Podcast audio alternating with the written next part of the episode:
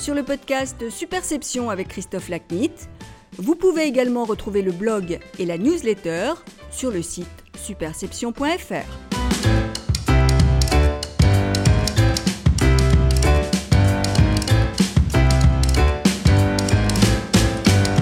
Bonjour, je suis ravi de vous retrouver pour ce nouvel épisode du podcast Superception. Aujourd'hui, mon invité est Rami Megdashi, fondateur et président de Lola James Harper et auteur du livre Wisdom. Après notre conversation pour ce podcast que nous avions enregistré en ligne, j'ai rendu visite à Rami au studio parisien de Lola James Harper. Il m'y a fait découvrir les univers créatifs et olfactifs de la marque. Nous avons aussi enregistré quelques fragments de musique improvisée, ce qui, je dois dire, est un exploit de la part de Rami, étant donné que, même si je suis passionné de musique, je suis la personne au monde la moins douée pour cette activité. Pour revenir à ce podcast, notre conversation traite de la sagesse du partage.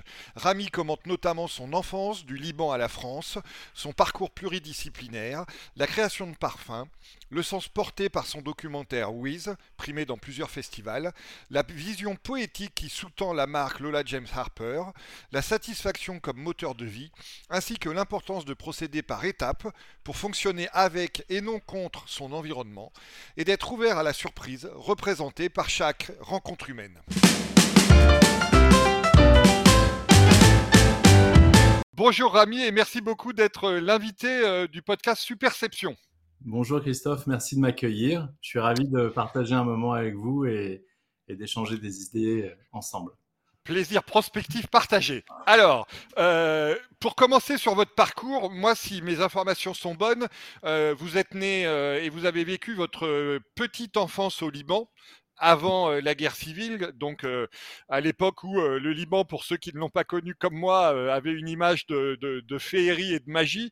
Est-ce que vous avez encore quelques souvenirs de ce Liban-là, ou est-ce que vous êtes parti trop tôt en fait vers la, vers la France et vous n'avez pas trop de souvenirs? Non, un peu comme tout le monde, il y a un mélange. On ne sait jamais si c'est ce qu'on nous a raconté, si c'est ce qu'on a rêvé, si ce sont les photographies qui ont créé des histoires dans nos esprits. En tout cas, clairement, j'ai des images, euh, des odeurs, des sensations et une ambiance de cette période euh, idyllique et paradisiaque, euh, parce que c'était un moment où, bon, le Liban, pour les gens qui ne connaissent pas, c'est vraiment un lieu qui, qui a la mer, la plage, qui a la montagne, le ski. c'est une mégalopole, c'est une vraie ville avec les banques, les boîtes de nuit, les, les galeries d'art c'est très, très, très éveillé culturellement, économiquement. Euh, et il y a euh, ces plaisirs que sont euh, la plage, le plein soleil et, la montagne. Donc j'avoue que Venice Beach à Los Angeles et Los Angeles me plaisent beaucoup, pas pour rien. Donc clairement, toutes ces images que j'ai de villes ensoleillées au bord de la mer avec énormément de, de leisure, de loisirs, et en même temps une vraie vie culturelle, économique, sont des choses qui sont très centrales euh, chez moi. Et euh, donc l'image que j'en ai d'avant d'avant la guerre, c'est c'est en fait une image familiale, comme j'imagine que beaucoup d'entre vous connaissent des Libanais, parce qu'il y a plus de Libanais dans le monde qu'au Liban. et c'est vrai qu'on est très dans l'amitié, la famille, et c'est des moments souvent de partage, toujours au soleil. Il y a quelque chose d'assez joyeux, euh, lent, ensoleillé. C'est vraiment une image très colorée. On parle des années 70.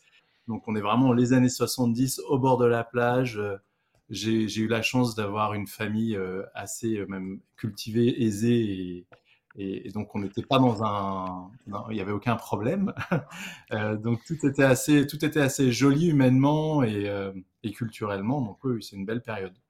C'est marrant d'ailleurs que vous ayez cité euh, Los Angeles parce qu'en vous écoutant décrire euh, Beyrouth, euh, moi qui suis comme vous, mais bah, évidemment à un moindre niveau que vous, mais aussi passionné de, Los Angeles et où j'ai passé pas mal de temps aussi, je reconnaissais pas mal Los Angeles dans la manière dont vous décriviez Beyrouth. Donc j'allais vous demander avant même que, que vous citiez Los Angeles si vous trouviez des passerelles et que vous vous reviviez un peu à Los Angeles, ce Beyrouth rêvé. On y, va, on y va tous les étés. moi j'y vais tous les ans, moi tous les étés avec notre famille. On a vraiment notre notre, euh, notre équipe, Lola James Harper, est à Los Angeles et à Paris. Euh, Los Angeles, oui, c'est quelque chose qui est. En plus, il y a vraiment un côté 80s à Los Angeles ou 70s qui est très présent. Les lumières sont les mêmes. Euh, et voilà. Il manque de costumes parce que l'image que j'ai du Liban des années 70, c'est quand même, il y a un mélange, il y a un peu d'Italie dedans, ça, tout le monde est en costume, tout le monde est bien habillé, on n'est pas dans les, avec les sneakers et, les t-shirts je suis moi, mais c'est vrai que j'ai une image, tous mes, tous mes oncles, toute ma famille est extrêmement euh, bien vêtie, vêtue, euh, bien vêtue, et euh, ce qui n'est pas du tout le cas à Los Angeles où c'est plus du, enfin voilà, du, du streetwear et quelque chose de plus décontracté. Alors, assez vite, vous avez donc quitté euh, le Liban pour, euh, pour fuir la, guerre civile. Donc, ça a été une rupture géographique qui a été évidemment probablement aussi une, rupture émotionnelle. Donc, euh, est-ce que vous avez des souvenirs de, cette époque et comment s'est passée la vie pour votre famille pour recréer une, deuxième vie à Paris? Alors là, pour le coup, les souvenirs ils sont, ne, sont pas aussi précis, mais la sensation est précise. C'est-à-dire que euh, clairement, on passe d'une euh, d'une situation à une autre, euh, d'une situation ensemble, en famille, avec une projection dans un avenir. C'est-à-dire qu'on sent qu'il y a quelque chose qui se dessine et qui est dessiné avant nous. Et même à 5 ans, quand on arrive dans un pays, on est finalement une cellule de 5, c'est-à-dire que c'est trois frères, une mère, un père, qui arrivent dans un pays. Alors là, pareil, on n'est pas en train de parler de situations compliquées, parce que mon père travaillait chez IBM, il a été rapatrié là pour continuer à travailler. Donc, je suis pas en train de dire que c'est quelque chose de très. Euh, euh, je parle pas psychologiquement, mais je parle financièrement. Euh, c'est pas compliqué, mais psychologiquement, on arrive dans un pays dont on ne connaît ni la culture, ni la température extérieure.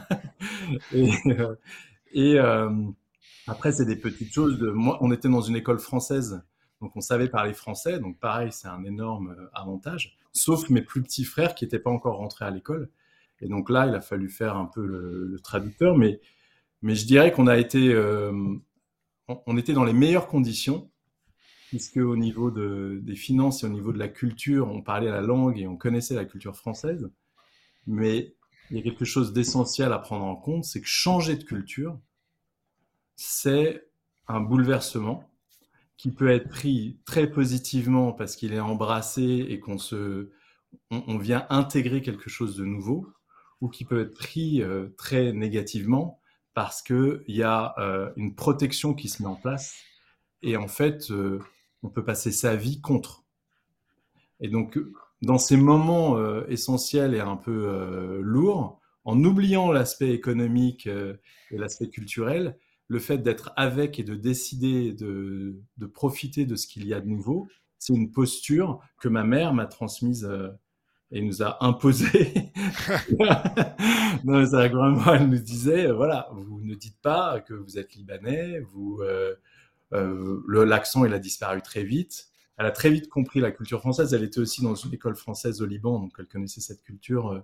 Et on est vraiment dans la culture. La laïcité veut l'harmonie dans un, dans un respect d'une norme commune, ce qui ne va pas être le cas en Angleterre où j'ai vécu plusieurs années, hein, où là on va plutôt avoir des communautés les unes à côté des autres et on va... À l'américaine. À l'américaine, à l'anglo-saxonne, on va accepter la diversité qui cohabite. Donc nous, on n'a pas le même modèle, euh, et, euh, et d'ailleurs les deux modèles fonctionnent euh, et on leur limite, pas les mêmes. mais mais c'est vrai qu'en arrivant en France, j'ai eu la chance d'avoir mes parents qui ont très vite compris que ça se jouait que là-dessus. Il n'y avait même pas de débat. Donc ça a été vraiment d'annuler, euh, d'annuler la culture euh, pour, le, pour commencer, de créer un vrai, euh, une, vraie intégration. voilà. Et donc, donc c'est vrai que forcément, ça doit être, c'est choquant, mais même, je pense que pour un enfant de 5 ans, ce qui m'a le plus choqué, je pense, c'est d'avoir de plus avoir des cousins, des grands-parents. Des anniversaires avec 7500 cadeaux euh, à la libanaise, euh, des tables de 17 mètres de long avec plein de monde qui mange, qui s'amuse. De, me retrouver un peu à 5, ce qui est très sec, très petit au Liban, on n'est pas à 5 on, est en, on, est en meute, en famille. et alors, du coup, après, euh, Rami, comment s'est développé euh, vos, études et le début de votre parcours professionnel pour euh, comment, en gros, êtes-vous devenu ce, d'abord ce photographe, puis ce directeur artistique dans le, dans le domaine du parfum? Comment, comment s'est fait cette, cette passerelle? Ah, En fait, la musique dans la famille court depuis plusieurs générations.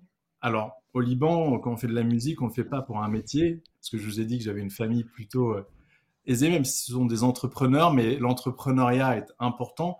Et à ce moment-là, l'art n'avait pas la même, euh, la même position qu'elle avait en Europe. Donc ils ont tous cette qualité de musicien. Et euh, donc la musique a toujours été présente dans ma vie en tant que musicien. Donc de très jeune, j'ai commencé à faire de la musique avec des amis à 12 ans, à faire des groupes de punk rock parce que c'était les années 80, fin début des années 80, donc c'était le moment de faire ça. Euh, la photographie, étonnamment, je ne sais pas d'où ça vient, mais euh, ça a très vite été, j'étais celui qui prenait les photos, qui filmait, même à 12-13 ans, euh, et qui je faisais du roller parce que pareil, les années 80, c'est l'époque du roller et du skate, donc on se levait très tôt le matin, on roulait dans Paris, donc j'étais à Paris, on faisait du roller, on prenait des images, donc très vite j'ai j'ai appris avec un ami qui avait euh, du matériel pour tirer des photos à, aimer le fait de prendre une image et de tirer l'image, de la révéler, de, travailler sur cette image. Euh, donc ça, c'était naturel pour moi et c'était ludique. On était dans quelque chose, on était vraiment dans le jeu. Et, euh, c'est devenu, ça c'est un élément essentiel, ça s'exprimer dans le son et l'image. Ça a été une façon pour moi de m'exprimer très jeune. À 25 ans, j'ai eu la chance de rencontrer deux grands parfumeurs, Pierre Bourdon et Benoît Lapouza. Donc Pierre Bourdon est maintenant à la retraite, c'est un grand parfumeur, extrêmement cultivé. Ces deux hommes sont très cultivés, très généreux et vraiment des, créatifs, euh, des créateurs de parfums incroyables. Et en fait, on a très vite connecté parce que justement, venant de l'image et du son, j'avais cette conscience du mixage des notes. Dans la parfumerie, vous mixez des notes pour en faire des accords. Et, moi, ça faisait déjà dix ans que je mixais des notes de musique pour en faire des accords. Je pense que mon cerveau était assez euh, adapté et a, réussi à intégrer très rapidement ce jeu, ce jeu de mixage de notes pour faire des accords. Et comment est-ce que bouger ou monter un truc, enfin, tout est relatif. Donc, il y a un élément quand on fait du mixage son ou qu'on mixe un parfum qui sont très, très, euh, très, très communs. Euh, et, l'image, en fait, dans la parfumerie, c'est la moitié, voire oui, c'est au moins la moitié du travail. Parce qu'en fait, le parfum n'est pas essentiel, il n'est pas central. Ce qui est central, c'est le sens. C'est le mythe. C'est le mythe qu'on va créer, la mythologie, la cérémonie, le lieu, la personnalité. Ce qui est central, c'est dans les tribus, il y a un rituel, on brûle une feuille, l'odeur est, reliée au rituel. Quand euh, Chanel lance Chanel 5 en 1920, les femmes vont chez Chanel acheter la liberté parce qu'elle avait enlevé le corset. Ce que représentait Chanel 5, c'était pas des aldéhydes ou une note comme ci comme ça avec la rose ou quoi. On, s'en fiche de ça. Ils allaient acheter une potion euh, de liberté. Et donc en fait, le thème de, l'image et du sens, c'est la moitié du travail dans un parfum. Euh, en fait, très vite, j'ai adoré euh, ce monde-là et j'ai continué. Donc, depuis que j'ai 12 ans, photo, film et musique, ça s'est jamais arrêté. À 25 ans, j'ai rajouté la dimension la dimension parfum. Ma grande chance au milieu de, tout ça, je pense, c'est le fait d'avoir été extrait d'une culture avec des parents éduqués dans une autre culture, qui sont venus dans une nouvelle culture.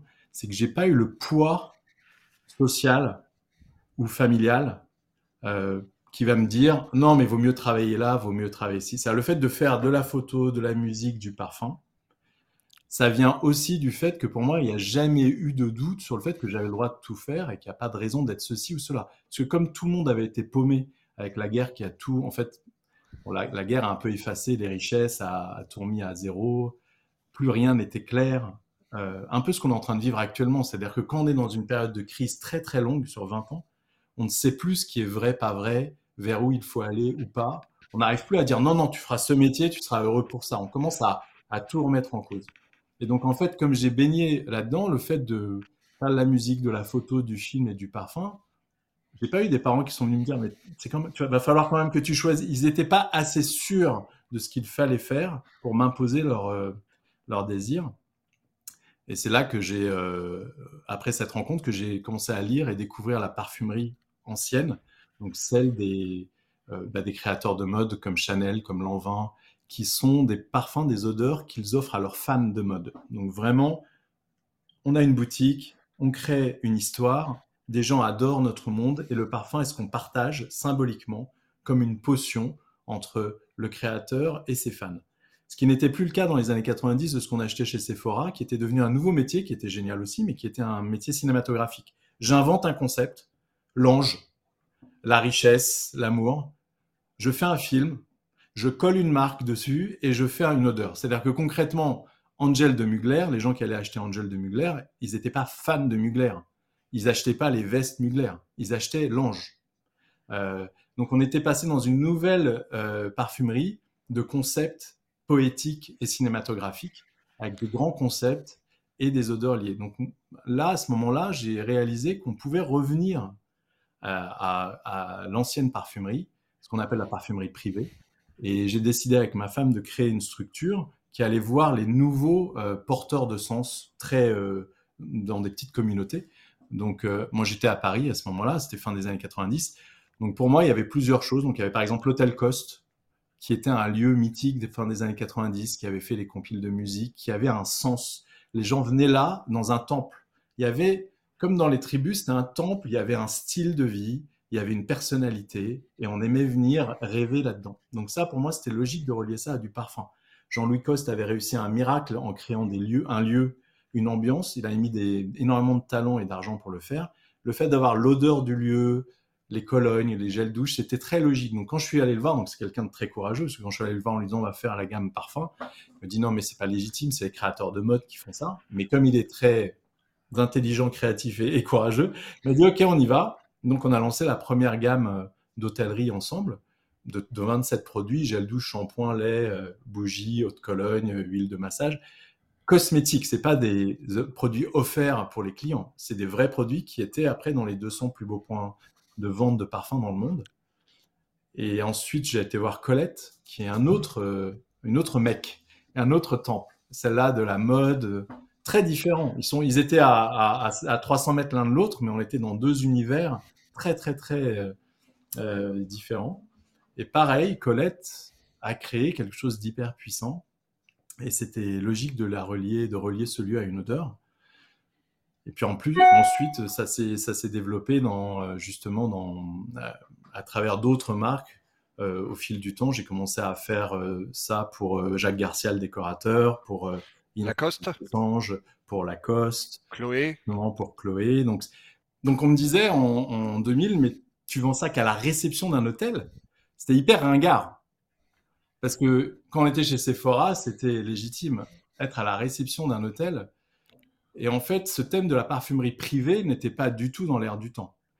Et petit à petit, alors c'est pas moi qui l'ai initié, mais l'air du temps a fait que euh, vous avez toutes les grandes marques prestigieuses comme Chanel, Dior, Armani, Kenzo et les autres, qui ont réalisé que leurs parfums euh, chez Sephora étaient vendus à, des, gens très bien, mais les gens qui aimaient leur mode n'achetaient pas forcément ces parfums. Et ils ont réalisé qu'il fallait recréer de la parfumerie privée en vente exclusivement chez eux. Et donc Dior a lancé les colonnes de Dior exclusivement en vente dans les boutiques de mode Dior. Chanel a lancé la collection privée Chanel euh, pareil pour Armani, pareil pour Kenzo, pareil pour. Et donc en fait, tout d'un coup, moi, je suis rentré dans cette mouvance. Je suis devenu de la parfumerie privée, alors que avant, j'étais un parfum d'hôtel. Euh, euh, et, donc ça, c'est génial de voir comme ça des tendances venir vous rattraper et, créer un sens qui fait que les gens vous appréhendent mieux. et c'est là que vous avez des Chloé, des Lacoste, Roger Vivier, des marques qui, tout d'un coup sont intéressées par ce profil privé, cette chose assez euh, bah, qui, est très rare, parce que justement, c'est sorti du monde du méga niche alternatif à quelque chose de luxueux, simplement. Et euh, du coup, euh, Rami, pour les gens qui n'y connaissent rien, dont au premier rang desquels je suis, comment, comment se passe la collaboration entre le, directeur artistique que vous êtes et, ceux qu'on appelle les nez Alors, le, le nez est un, est un chimiste qui a une conscience aiguë des matières premières. Euh, en plus d'avoir une conscience aiguë de la législation et de tout ce qui est euh, tout ce qui est légal par rapport aux allergies, par rapport bah, aux, évolutions de la, législation, euh, qui a également une conscience de, la fabrication de ces matières premières, qui sait comment naturellement elles vont être fabriquées ou synthétiquement. Enfin, il y quelque chose. Donc déjà, il faut, juste comprendre qu'un nez, c'est quelqu'un qui a, vraiment un puits de science. C'est ensuite quelqu'un de créatif et qui a euh, une touche, une façon de faire. Euh, moi, ce que je vais faire, ça c'est une partie, c'est l'odeur. Mais l'odeur, c'est savoir, c'est savoir jouer des instruments. Je sais jouer de plein d'instruments. Quelle musique je vais faire? Alors, je sais utiliser l'ordinateur, je sais jouer tous ces instruments, mais quelle musique pour ce lieu je dois composer? Et là, c'est là que moi je veux venir euh, intervenir, c'est quand je vais rencontrer euh, une marque à l'époque, parce que maintenant je le fais moins, maintenant que Lola James Harper prend tout mon temps. Mais quand je vais rencontrer. Ah, vous le faites pour vous maintenant. C'est extrêmement intéressant. Moi, je suis hyper respectueux des gens qui créent des mondes. Donc, moi, j'adore venir me baigner dans ces univers, sachant qu'encore une fois, entre Colette, Jacques Garcia, euh, Inès de la Fressange, l'Hôtel Coste, on est dans des mondes différents. Mais ce qui est génial, il n'y a aucun jugement de ma part. Et ça, ça vient au passage, petite euh, parenthèse, du fait que moi, à 5 ans, on m'a bouleversé de culture. Donc, pour moi, les cultures, le vrai, le faux, le bien, le mal, le trop cool, le pas cool, c'est un peu pipeau. C'est-à-dire que je sais que tout ça, ça passe, que c'est différent d'un pays à l'autre. Donc il y a quelque chose qui est très... Donc j'adore rentrer dans les mondes, dans les cultures, voyager et vraiment embrasser les cultures et les comprendre et voir ce qu'elles offrent. On va en parler tout à l'heure au sujet du bouquin.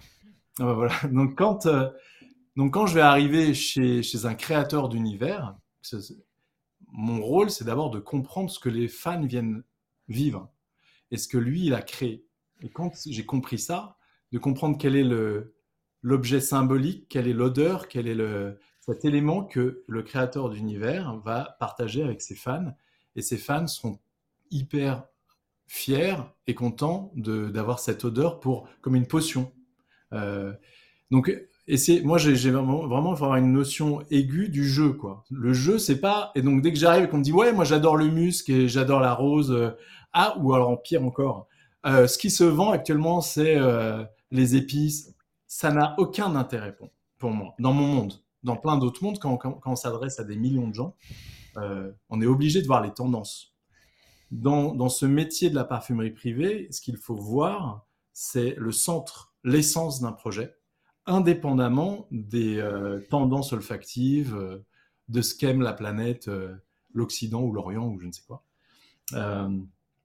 Et donc, euh, donc moi, je vais venir, je vais écouter, je vais discuter, je vais, très vite en fait avoir des intuitions sur ce qui a l'air d'être pertinent. Dans le cas des autres toilettes, je vais trouver un flacon euh, standard toujours, parce qu'en fait, il y a des milliers de flacons standards que je vais décorer. Donc, c'est plus un travail de, de, couleur et de graphisme sur des flacons, toutes les formes, hein, flacons standard. Donc, on prend le flacon, on le décore. Il faut que ce décor aille avec le lieu et soit représentatif. Donc, l'objet doit être symbolique. Euh, et euh, l'odeur, ensuite, doit raconter une histoire euh, qui est évidente pour le lieu.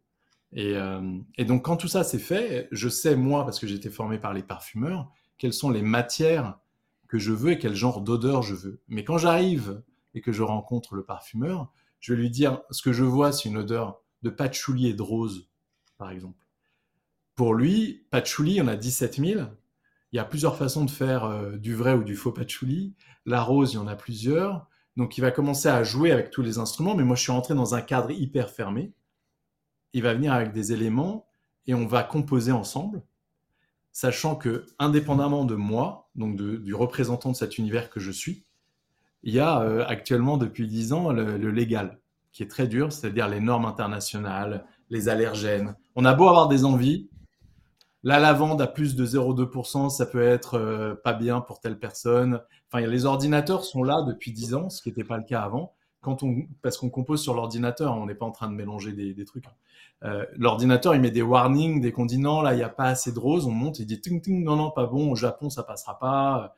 Ça commence à être. Euh, il y a un jeu, il y a un troisième partenaire dans le tas qu'on n'adore pas tellement, mais qui est. Ouais, c'est super normé. Ah, mais c'est pour ça que faut réaliser que la parfumerie, euh, quand on va sur des belles marques, elle est extrêmement normée. Hein. Euh, quand on va s'acheter ces huiles essentielles et qu'on s'amuse, on est à des kilomètres de ce que nous on fait. Hein. et donc, euh, à part la créativité, la conscience olfactive, il y a le légal qui s'étoffe au fil des, ans. Peut-être qu'un jour, c'est pas le cas encore. Peut-être qu'il dépassera la limite. C'est-à-dire a un moment à vouloir avoir aucune allergie pour euh, la planète, ben, on pourra plus rien faire. Mais pour l'instant, c'est encore super. Il y a un équilibre euh, acceptable. On arrive à faire des très jolies choses en étant rassuré. Toutes, euh, les bougies Lola James Harper, par exemple, on a, on a une gamme de 20 bougies et de ciseaux de toilette. On a tout refait l'année dernière pour encore mieux servir les nouvelles, les nouvelles infos sur les allergies. Et, donc, mais c'est énormément de temps, énormément d'argent, parce qu'on est en train de parler du fait de tout recomposer. Donc, c'est à peu près une trentaine de parfums, de jeter toutes les étiquettes et de réimprimer toutes les étiquettes qu'on met dessous. Euh, de, pour les cires, on est en train de parler du fait de retester toutes les... Euh, parce qu'en fait, quand on a fait une odeur, on croit qu'une bougie, on la met dans de la cire et ça brûle. Mais en fait, c'est hyper compliqué. La cire, c'est un art. Il y a des maîtres ciriers. Quand on a une odeur, il faut recomposer la cire pour qu'elle fonctionne bien avec le parfum. Donc le petit truc de, tiens, on va refaire les 30 odeurs, je il y a 3 ans. Euh, ça a pris 2 ans pour le faire. Et, mais c'est le jeu et c'est très bien. Moi, je suis ravi qu'il y ait, euh, justement, on a une vraie info. On sait qu'il vaut mieux pas mettre telle matière à tel niveau, parce qu'à tel niveau, il y a des gens qui pourraient euh, être allergiques. Donc, on le sait, c'est bien de travailler avec ça. Donc, il y a trois. Il y a le créatif, euh, celui qui va aller voir les matières. Il y a mon histoire et moi qui a un goût pour ce que j'aime, j'aime pas, et puis justement pour retrouver, parce que vous imaginez bien que le parfumeur, il va changer de monde tous les jours aussi. Donc, c'est à moi d'être le, le représentant d'un univers particulier olfactif. Et il y a le légal qui est euh, notre troisième partenaire qui fait que voilà, ça nous. En même temps, créer dans un cadre, c'est très bien. Hein. Créer sans cadre, c'est impossible. C'est ce que j'allais dire. On sait tous que la contrainte participe de la créativité. donc complètement. Il n'y a pas de. Ça a été dur le jour où c'est sorti, quoi. Oui. J'imagine, oui. Quand, quand c'est sorti avant on était non, je peux plus mettre ça, c'est pas possible. Donc c'est plus ça. Maintenant qu'on est bien, on a été apprivoisé. Vous attendez les prochaines. Moi, je suis tranquille. À chaque fois qu'on fait un projet, on se dit bah, j'espère qu'on pourra le faire dans deux ans. Alors, Rami, si je poursuis votre parcours et euh, vos multiples activités, euh, vous avez aussi passé une quinzaine d'années à, voyager avec votre famille, donc euh, quatre personnes en tout, et à enregistrer de la musique, à filmer et à photographier vos voyages. Et du coup, comment vous êtes arrivé de, cette activité que beaucoup de gens font à collaborer avec des magazines de voyage et de musique? Racontez-moi aussi ce, cheminement. Alors, en fait, c'est les mêmes 15 années. oui, oui, je. C'est-à-dire que comme je vous disais, la musique, la photo, c'est mon adolescence j'ai jamais arrêté. Donc ensuite, j'ai fait de la musique avec euh, avec des labels comme Chronowax ou comme Naïf. C'est des très très très alternatifs. C'est des petites chansons. Et euh, mais c'était un, monde important avec des concerts. La photo, j'ai toujours fait de la photo et j'ai eu la chance de travailler avec Rock and Folk ou avec Rolling Stone et faire des images. Mais j'ai toujours voyagé pour faire de la musique, pour enregistrer pour faire des images, pour capturer des images. Euh, et, euh, et, à partir de mes 25 ans, donc avant je voyageais, je suis avec ma femme euh, depuis, depuis 31 ans, donc ça fait, ça fait, voilà, ça fait, depuis nos 20 ans. Donc depuis qu'on s'est rencontrés, on voyage. Pour moi, j'ai commencé très jeune à voyager, puisqu'à 5 ans, j'ai beaucoup voyagé. et ensuite, ma femme adore voyager aussi. Donc très jeune, on a commencé à faire en voiture le tour de l'Europe, à aller aux États-Unis. J'ai vécu en Angleterre. Donc le voyage a toujours été naturel la musique s'est déployée avec des rencontres euh, au, travers des voyages de musiciens, où là, j'enregistrais des musiques. Euh, plus les années passaient et plus enregistrer devenait facile. Au début, c'était on louait un studio d'enregistrement. Euh, maintenant, j'ai un petit enregistreur. Donc en fait, j'ai commencé à accumuler des sons et des chansons que j'ai adorées, mais depuis très jeune. Les images, dès qu'il y a des voyages, j'accumule les images des rencontres se font pour faire des albums ou pour faire des, des, euh, expos ou pour avoir euh, des gens qui me demandent de faire des photos pour des groupes. À 25 ans, le parfum rentre dans ma vie, je continue à voyager. là, tout d'un coup, en rentrant de mes voyages, alors que je suis en train de travailler l'odeur euh, de, de, Colette ou l'odeur d'Inès de, la Fressange, ou comme je suis avec Benoît Lapouza ou un autre parfumeur ou Pierre Bondon, j'en profite. Sur mon carnet, j'ai capturé des idées de lieux et d'odeurs. Donc, histoire d'avoir des archives d'odeurs pour que quand j'ai des nouveaux projets, ça aille plus vite. Donc en fait, je vais dire, tiens, j'étais dans le Lake District, il y avait une odeur comme ci, comme ça. On la travaille. Donc en même temps qu'on travaille un parfum pour quelqu'un d'autre, un parfum privé, j'en profite pour, euh, pour moi, m'archiver des idées, euh, comme j'archive des sons, comme j'ai plein d'images de voyage. Donc je me retrouve dans, vraiment dans une bibliothèque au Batignolles, dans notre studio, euh, que vous pouvez venir visiter. Hein, ça me ferait plaisir de vous recevoir. Avec grand plaisir. Et donc là, il y a la bibliothèque où il y a les petites fioles avec les odeurs, voire dans la cire, euh, des, odeurs de lieux ou des eaux de toilette. Et c'est à chaque fois un peu comme pendant qu'on est en train de travailler pour un projet, à la fin, je travaille pour rien. Je travaille pour avoir, pour capturer une odeur. C'est plus facile forcément de capturer une photo ou un son. Pour le parfum, il faut être chez le parfumeur et il faut composer. Et ça, je les archive euh, en me disant, ça me servira toujours, vu qu'on me demande de plus en plus de développement de parfum, et comme ça, je serai plus réactif. Euh, jusqu'au jour où, euh, en 2010, donc il y a 12 ans, bah, je réalise qu'il y a cette bibliothèque d'odeurs avec les odeurs Lake District, le studio d'enregistrement à Santa Monica, la maison à Beyrouth. Et puis, je les nommais comme ça. Enfin, ils ont leur nom avec les odeurs. Et, et jusqu'au jour où j'ai réalisé que j'avais toutes ces odeurs, que j'avais toutes ces images de voyage. Et j'ai une façon de prendre des images assez euh, particulière, c'est-à-dire que je prends très peu les gens, ce qui fait qu'il n'y a pas de notion de temps, il n'y a pas de mode. Quand il n'y a pas de mode, il n'y a pas de temps. Et les voitures, quand on en voit, elles sont plutôt vieilles. Parce que j'adore les vieilles voitures. Donc, ce qui fait que quand on va voir mes kilos de photos depuis 30 ans, même moi, enfin, je le sais, mais c'est difficile de savoir si je l'ai vraiment pris en 1985 ou en 2007 avec une vieille voiture de 85. Et, euh, et je vois toutes ces images et il y a toutes ces chansons et ces rencontres incroyables avec une artiste sud-africaine, une artiste canadienne, une artiste française, des Américains. Et, donc ces voyages depuis, donc mes enfants sont arrivés, ils ont 18 et, 15 ans maintenant. Donc en fait, depuis 18 ans avec ma femme, on voyage avec ma femme, euh, notre fille. Votre fille et votre fils. Euh, et, donc, ils ont participé à tout ce jeu. Ils ont même pris des photos avec moi. Mon fils fait de la musique. Il a enregistré euh, des batteries dans plein de studios dans le monde. Ma fille chante. Euh, elle veut plus chanter. elle en a marre. Non, elle, elle, lui chantait. non, mais elle, elle, elle chante. Elle, elle, a une très belle voix, mais on a, on a joué en fait. On a fait de la musique, on a fait de la photo et les odeurs. Même parfois, quand je revenais, quand ils avaient aimé un lieu, on s'amusait à le composer ensemble pour que je voulais un peu développer aussi leur, euh, leur, sens euh, olfactif. Et puis pour le jeu de, un vinyl store qu'on a adoré avec euh, mon fils à New York, je lui dis tiens comment tu t'en rappelles? Bon, il avait plutôt 9 ans et puis on commence à en parler. Je travaille, je viens de lui faire sentir en revenant du, du labo parfum et il me dit ah c'est trop ci trop ça. C'est très drôle en fait de jouer.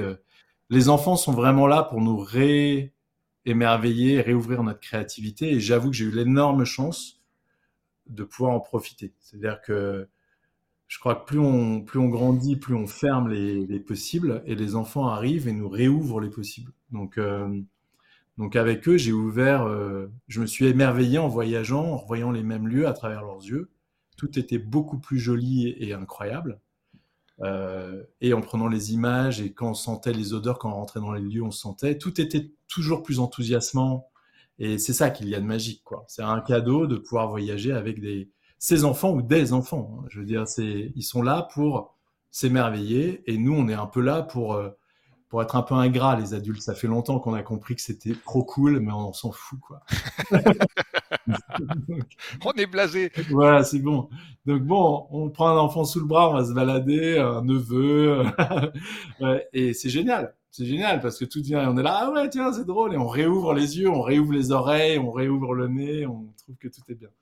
Et, euh, donc en 2010, en ayant tout ça au studio, des Batignolles, donc je leur dis, euh, et si on réunissait tout, ce, tout cet univers dans un projet poétique, très mystérieux, puisqu'en fait, il y a des images de lieux, des odeurs de lieux, il n'y a jamais la photo du lieu, de l'odeur. C'est-à-dire que quand vous avez, par exemple, par du vinyl store, l'odeur du vinyl store, il n'y a jamais une photo de ce vinyl store. Donc l'idée, c'est de permettre de rêver euh, de, tous ces lieux et, euh, et, de surtout pas venir dire voilà, le vinyl store, il ressemblait à ça, voilà son odeur, et voilà la musique que j'ai achetée dans. C'est d'ouvrir plutôt l'espace de, et l'imaginaire.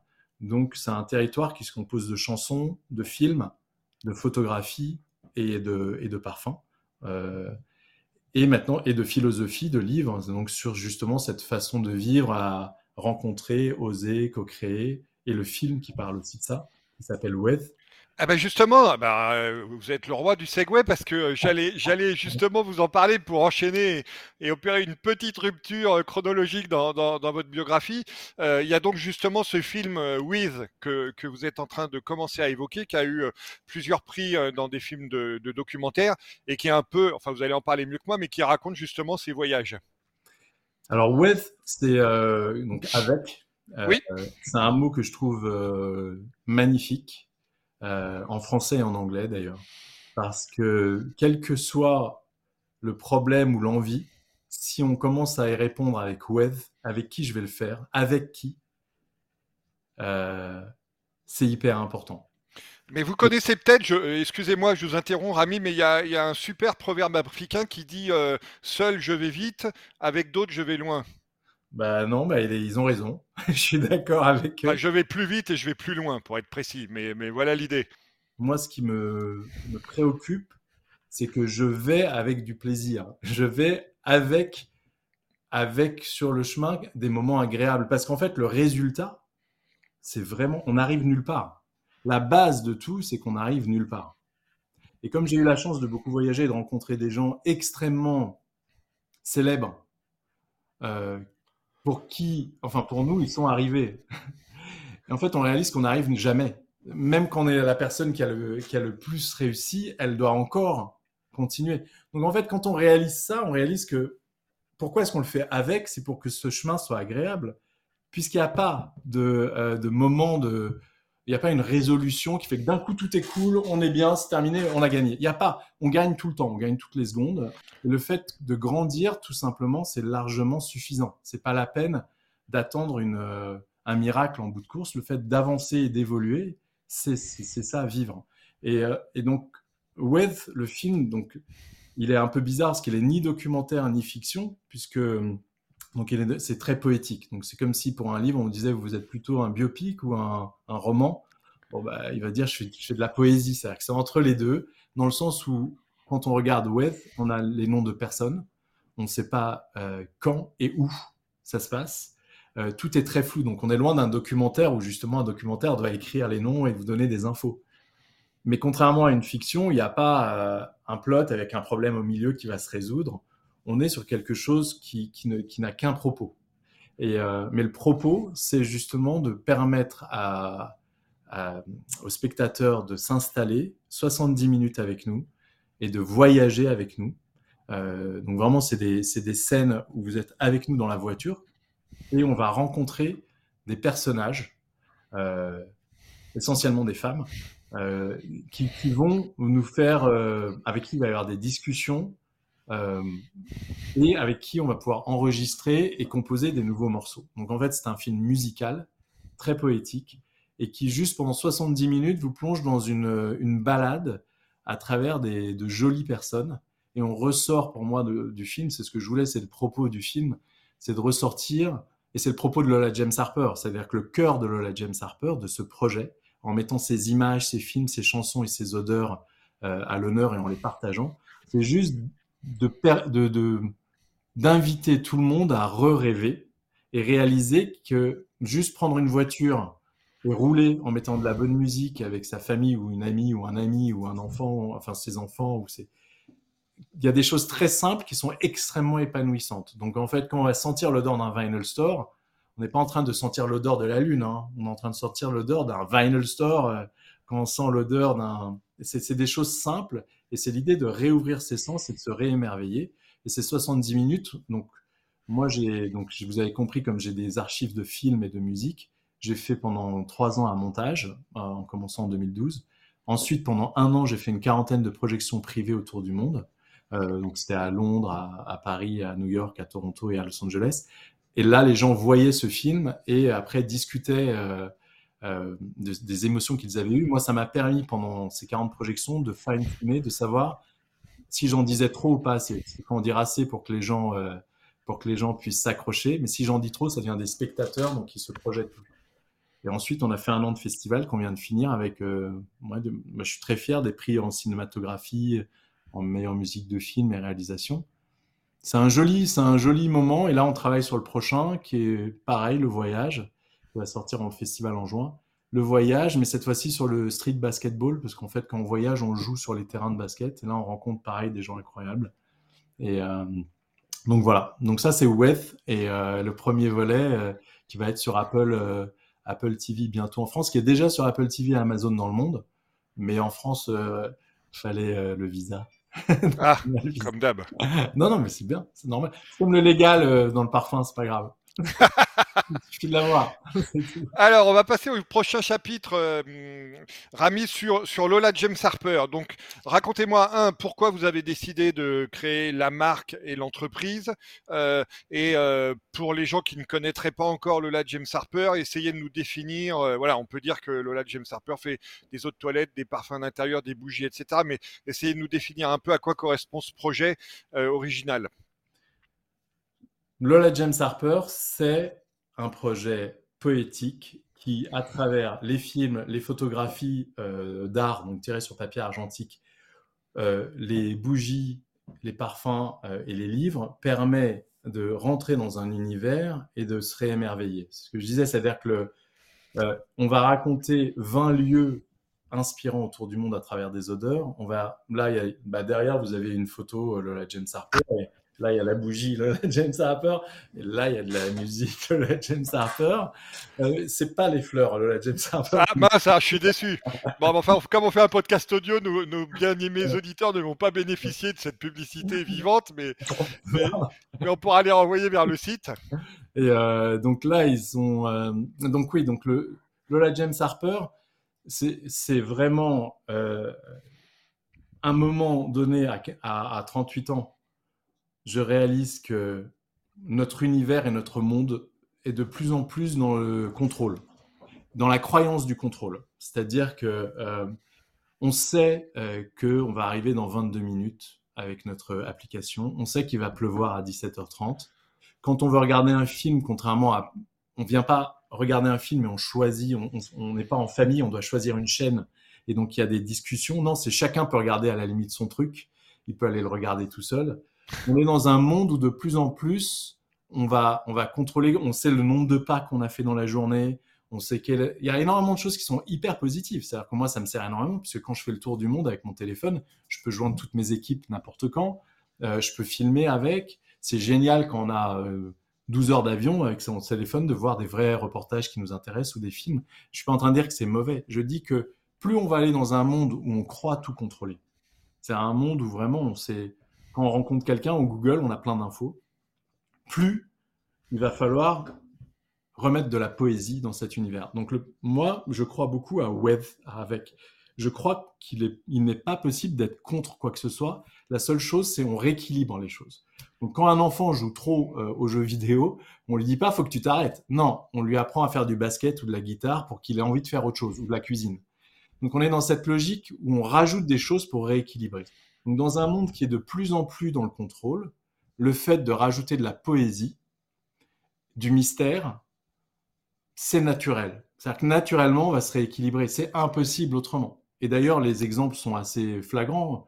Plus on est dans la musique gratuite, euh, massive avec les MP3, ben là maintenant, les gens rachètent des vinyles, des tourne-disques, voire des cassettes, parce qu'ils ont besoin de l'objet, on rééquilibre.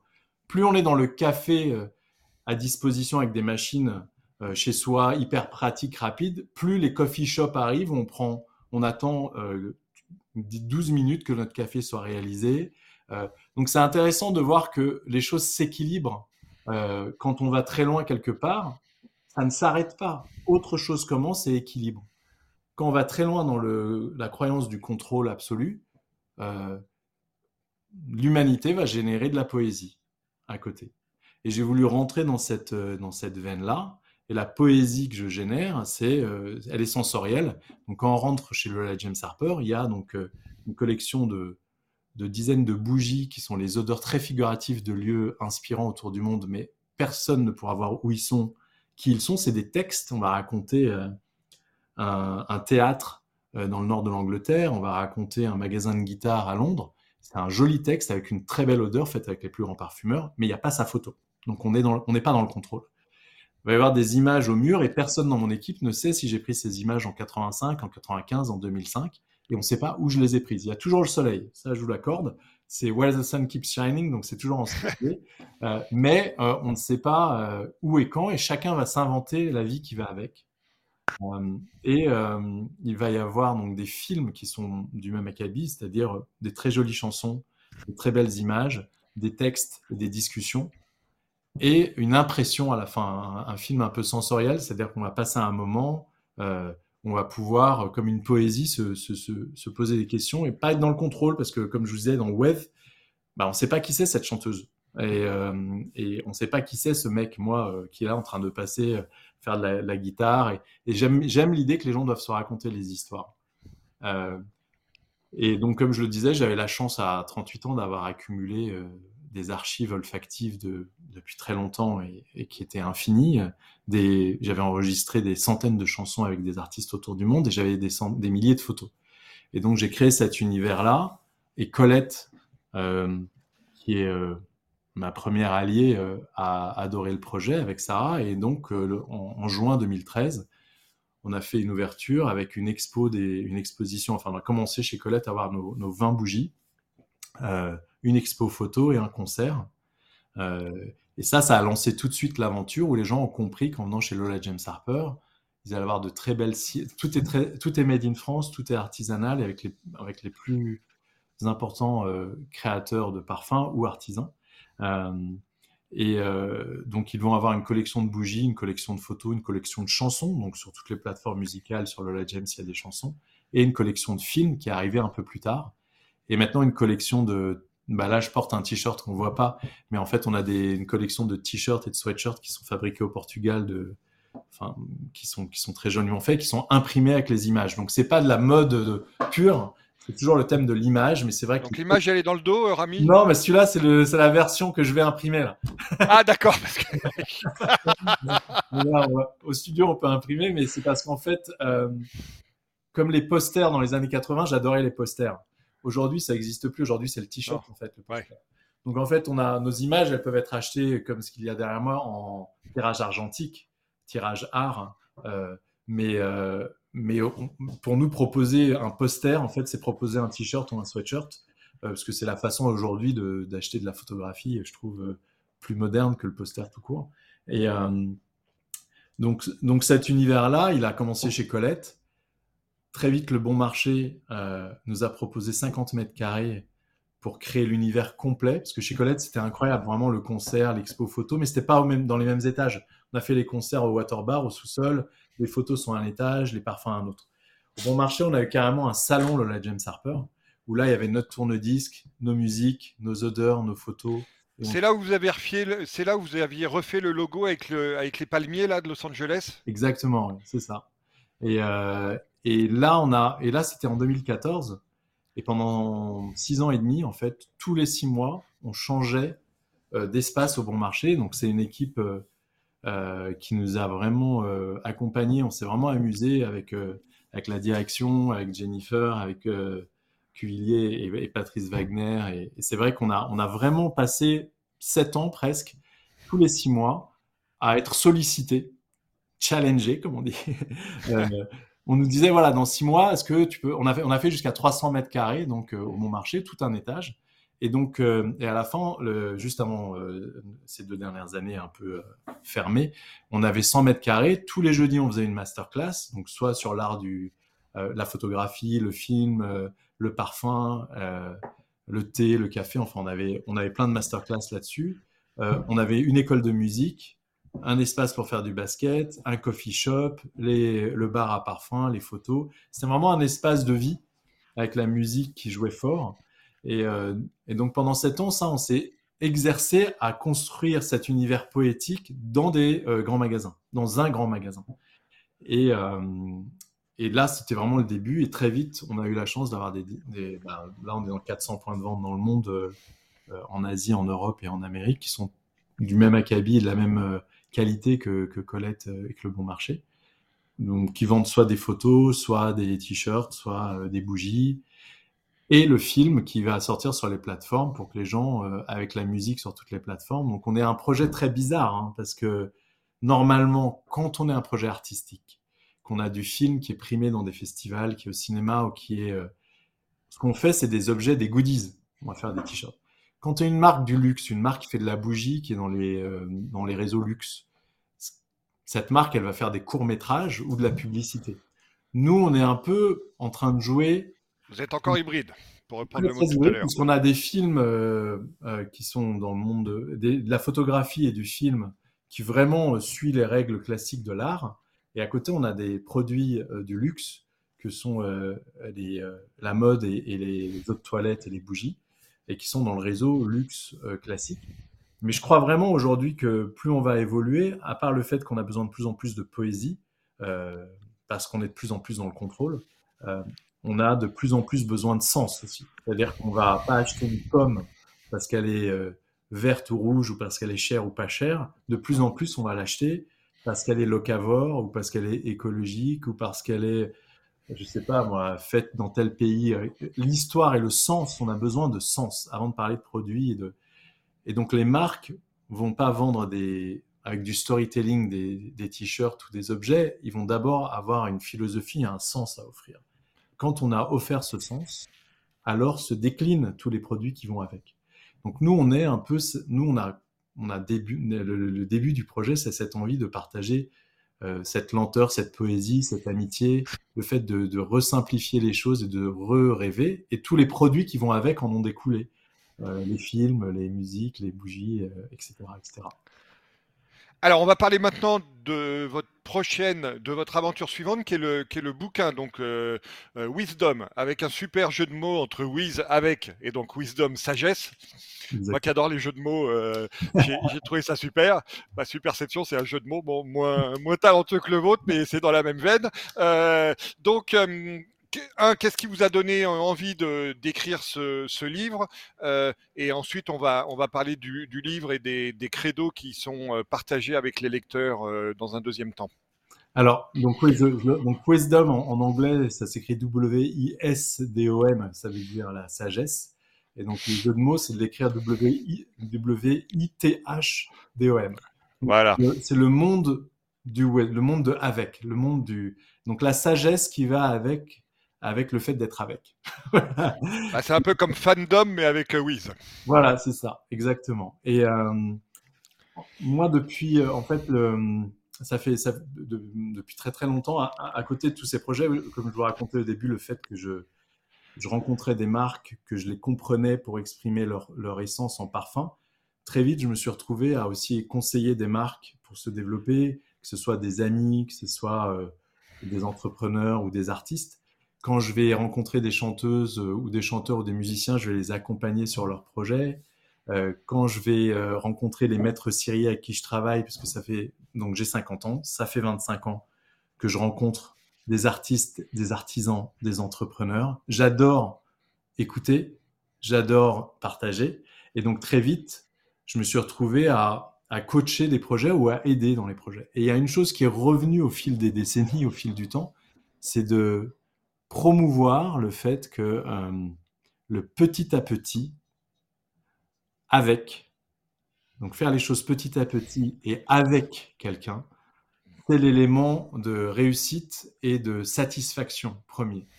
Donc dès que quelqu'un va venir me, me dire j'ai envie de faire quelque chose, il va tout de suite me raconter les 17 étapes à venir. Alors que la première des choses, c'est de penser à la première étape. Oui, ce que vous expliquez dans le bouquin, Rami, en fait, mm. c'est que la satisfaction, c'est un peu l'écart entre les attentes et le vécu, et que donc en faisant pas à pas, bah, mécaniquement, on réduit cet écart parce qu'on ne, regarde que le prochain pas. il y a deux choses, exactement. La satisfaction, pour moi, c'est le moteur. Pour un entrepreneur, pour un artiste ou pour un être humain, la satisfaction. Avant de parler de bonheur, qui est quand même extrême, c'est génial, ou, de, ou même de parler de joie, la satisfaction. Si on redescend encore une fois, vraiment, je suis satisfait si je me fixe un objectif qui est euh, vraiment atteignable, et plein d'objectifs les uns derrière les autres, si à chaque fois que j'en atteins, il y a une satisfaction, je remets du fuel dans le système.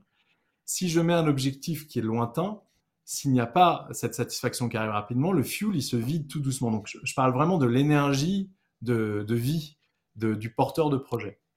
Il faut quand même avoir une conscience aiguë, et c'est ce que je leur dis à chaque fois, c'est que avant la bonne idée euh, avant l'argent, avant euh, quoi que ce soit, l'envie de faire et la possibilité, l'énergie de le faire du porteur de projet, c'est quand même la base.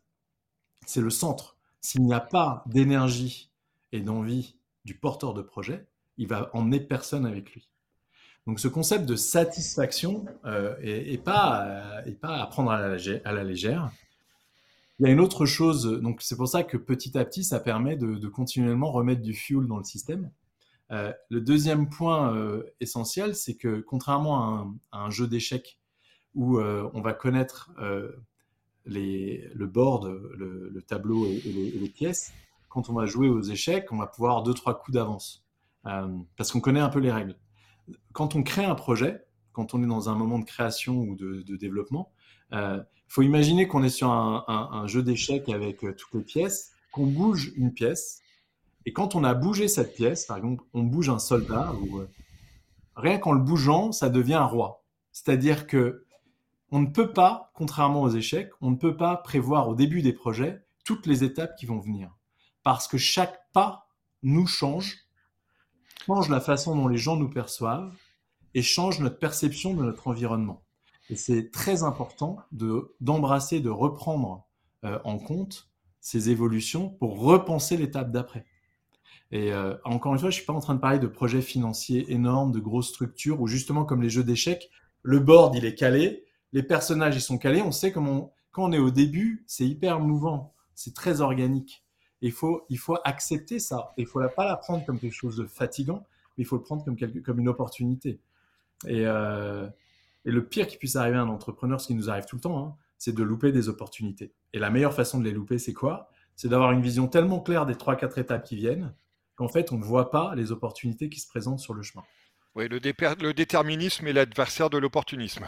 Exactement, c'est ça. Et ça, au début d'un projet de création, c'est essentiel de faire les choses petit à petit, mais également avec. C'est pour ça que ça s'appelle wisdom, c'est-à-dire que mais quand je dis avec, c'est-à-dire que déjà, là, on est déjà dans le avec, puisque je suis avec euh, les étapes. Quand quelqu'un prévoit 10 étapes, il n'est pas avec son environnement. Il décide que son environnement, il ne bougera pas. Donc, il n'est pas avec lui. Il dit, ouais, c'est comme ça, et moi, je ferai comme ça plus tard. Moi, je dis non, il faut être avec son environnement. À chaque étape, il faut observer son environnement, observer très important la façon dont on se perçoit soi-même hein, en tant qu'entrepreneur ou porteur de projet ou artiste et la façon dont les autres nous perçoivent. Donc ça, c'est le premier avec, c'est le premier wisdom. C'est être avec son environnement. Et le deuxième wisdom, c'est quand on peut, c'est pas s'associer, parce que c'est très compliqué. Hein. Pas forcément, si on veut, tant mieux, mais euh, c'est de, partager et d'avoir avec soi des, gens avec qui partager, échanger, réfléchir, parce que euh, il y a cette image que qui, pour moi est assez parlante du miroir. Euh, un miroir, euh, quand vous le posez, euh, il, exprime et il montre ce qui est en face du miroir. Hein, donc c'est quelque chose d'assez factuel. On voit ce qui est en face. Quand vous prenez deux miroirs et que vous les posez face à face, vu qu'ils s'arrêtent pas de se répondre en réflexion, ça crée, vous savez, une sorte d'infini. Et pour moi, un être humain tout seul va voir ce qui est et faire ce qu'il peut avec. Quand on met deux êtres humains face à face qui décident de, partager et de co-créer, de d'imaginer ensemble et d'être dans une sorte de ping-pong créatif ou de discussion, c'est un peu comme l'infini, c'est-à-dire que ça nous amène à des endroits surprenants. Et euh, ça, ça, ça n'est possible que quand, bien sûr, c'est deux miroirs, c'est-à-dire qu'il y a des allers-retours. Parce que si quelqu'un arrive avec une idée préconçue et que l'autre arrive ouvert, bah, ça va pas rebondir, donc il n'y aura aucune, euh, aucune surprise. Donc euh, ça, ce sont les deux, il y a, d'autres idées, mais ce sont les éléments essentiels pour moi qui ont permis, euh, euh, c'est ce qu'on voit dans le film Weth. En fait, Wisdom, c'est une expression théorique du film poétique Weth. C'est-à-dire le film poétique Weth ne dit rien, n'analyse pas, mais fait ressentir. Donc vous êtes en voiture avec nous, vous voyez ces artistes qui créent et vous ressentez quelque chose. Et je vous garantis qu'en sortant de ce film, vous n'avez qu'une envie, c'est de d'oser, de créer, de vous faire plaisir, voilà. Donc tous les thèmes de wisdom avec avec quelqu'un. Le livre, c'est une façon, c'est un, une façon de façon analytique de réécrire ça avec des petits codes euh, de conduite euh, pour l'entrepreneur ou pour l'artiste ou pour la personne qui, qui a envie d'avancer sur des projets euh, et pour donner un petit peu des outils.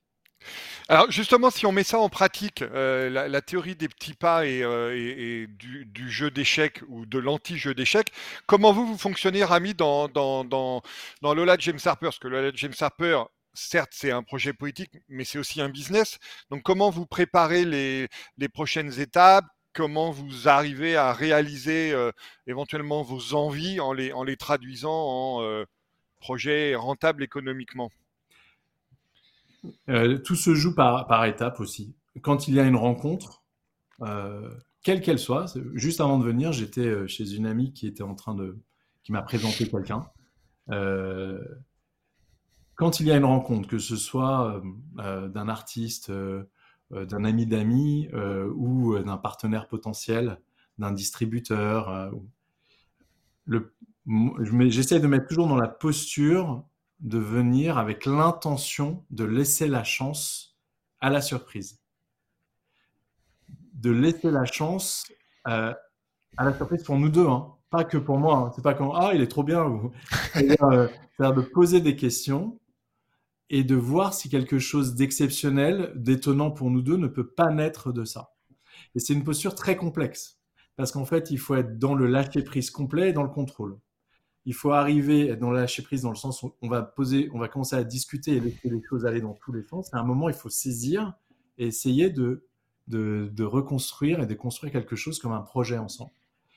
Mais euh, mais ça, c'est ça, c'est ce que je vais faire dans, dans le James Harper sur à tous les niveaux. Et d'ailleurs, je l'exprime dans notre studio et je veux vraiment que vous passiez, comme je vous ai dit, au Batignolles. On a notre avec plaisir. En bas. Donc notre, notre, studio de musique en bas. Euh, j'accueille des non musiciens. Euh, et vous composez avec eux. Enfin, vous créez des chansons. On prend trois quarts d'heure ensemble. Ils n'ont jamais fait de musique. Euh, le plus dur, c'est quand un musicien dans les cinq arrive parce que lui, il est dans le contrôle, justement, il sait ce qu'il faut faire, comment il faut faire. Mais même quand il est là, lui, je le décentre en le mettant sur un instrument qu'il ne connaît pas, et je lui demande d'attendre un peu. Euh, mais quand on arrive ensemble, rien, il n'y a rien à 10 heures du matin, les gens ne se connaissent pas, on dit tiens, et ils sont très, très, très, très, ça c'est le seul moment où on touche ce, que ce dont je parle là, c'est-à-dire que cette présence, être présent au, euh, au moment présent, être à l'écoute, parce qu'ils ont tellement peur d'être ridicules, qu'ils préfèrent bien écouter et vraiment, ils sont pas en train de regarder leur téléphone ou quoi. Hein. C'est-à-dire qu'ils sont pas en train de penser à autre chose. là, dans deux minutes, ils vont jouer avec tout le monde ils ne savent pas jouer. Donc, il y a cette présence qui est requise euh, pour le wisdom, justement. Donc, ils sont tous là. Ils sont sûrs que ça va être une catastrophe. Donc, on l'écoute. Et là, on commence ensemble à écrire des paroles. Je donne un instrument à chacun. Chacun fait un son, une note simple, et on le fait ensemble. Ce qui est génial avec la musique, c'est que hum, le son et l'odeur ont un point commun, c'est que tous les deux sont invisibles et intouchables. On peut ni les attraper, ni les voir.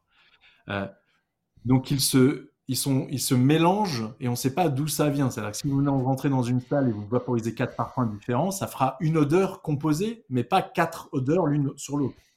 Quand vous avez quatre personnes qui font quatre sons au même moment, ça crée un son global qui fait qu'on peut être quatre mauvais et faire un truc bien.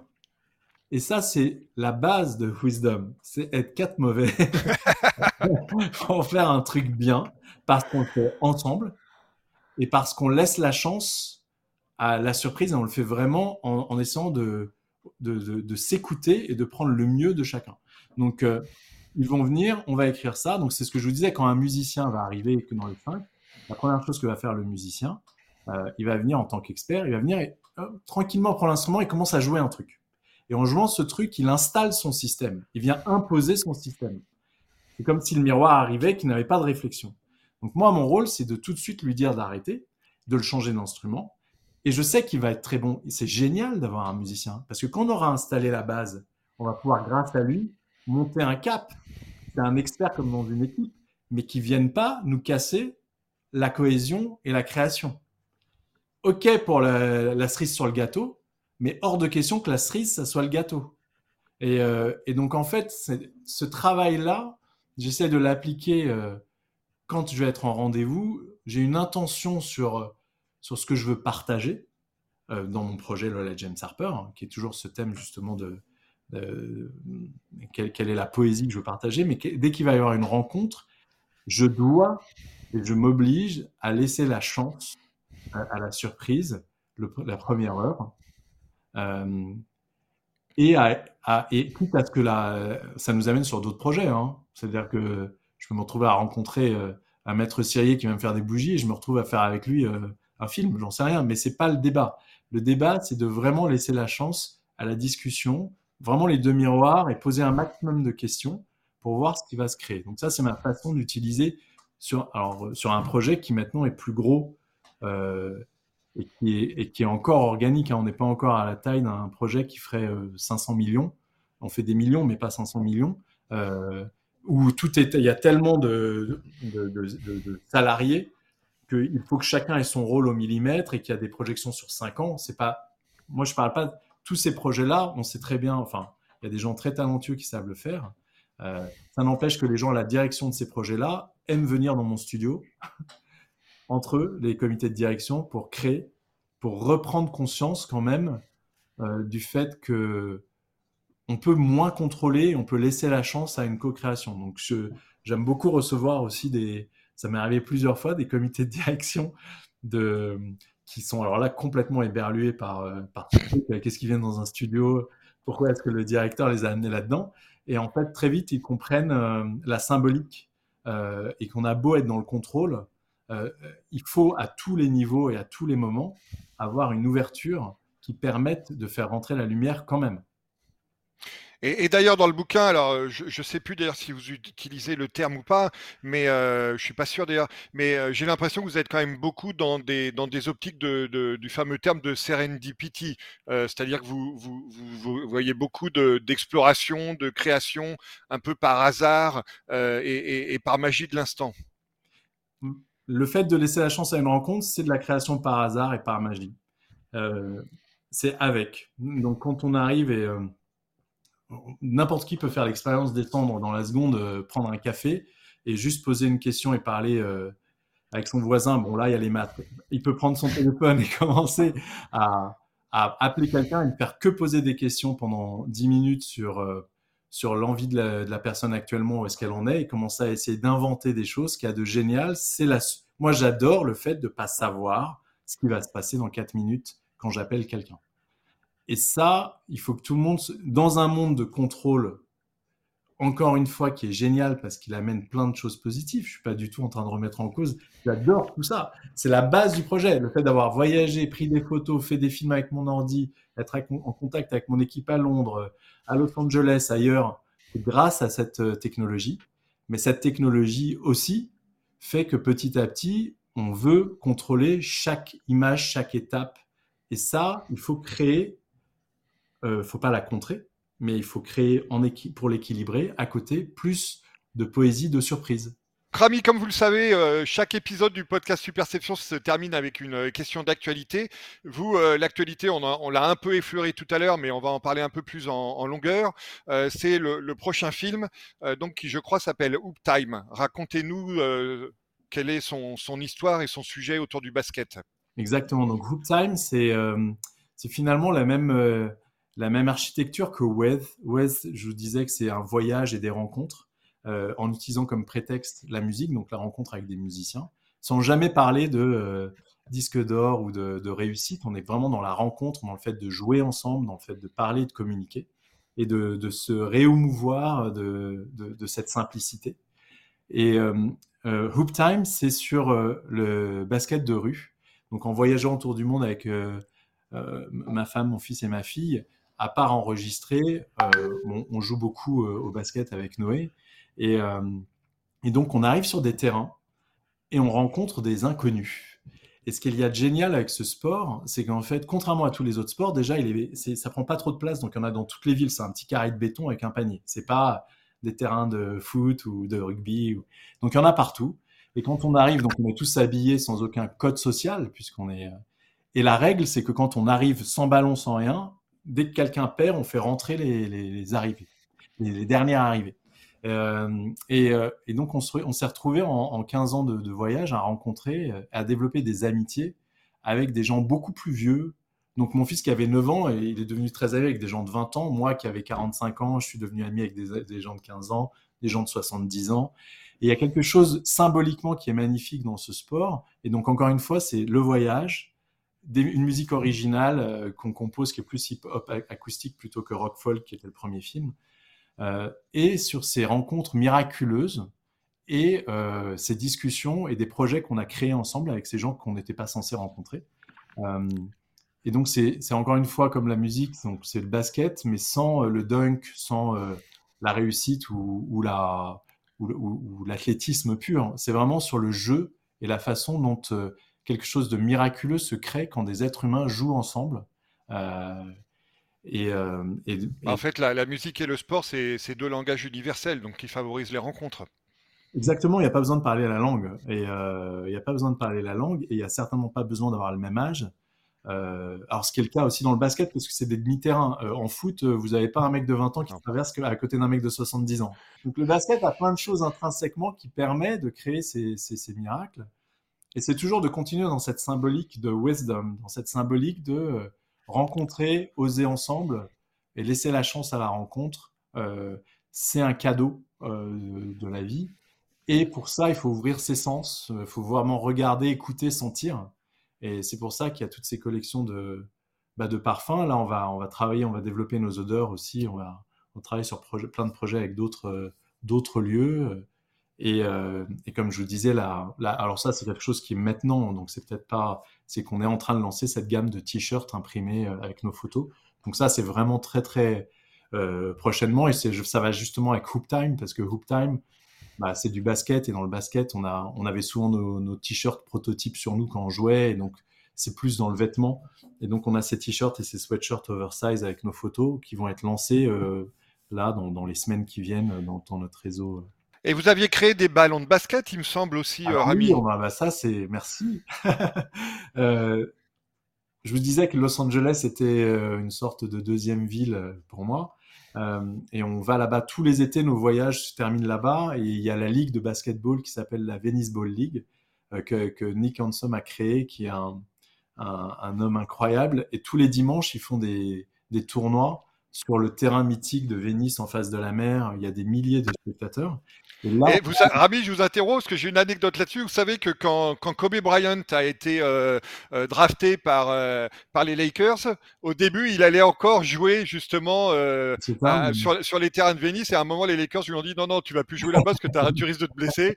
Et, et je crois d'ailleurs qu'il s'était blessé une fois. Et donc, donc, ils ont arrêté. Voilà, désolé de l'interruption, ah mais je trouve que c'était bien de rendre hommage à Kobe Bryant. très bien, ça me fait, c'est très bien de rendre hommage à cet homme incroyable. Et c'est vrai que là-bas, c'est c'est parfois joyeux, c'est parfois, c'est parfois violent.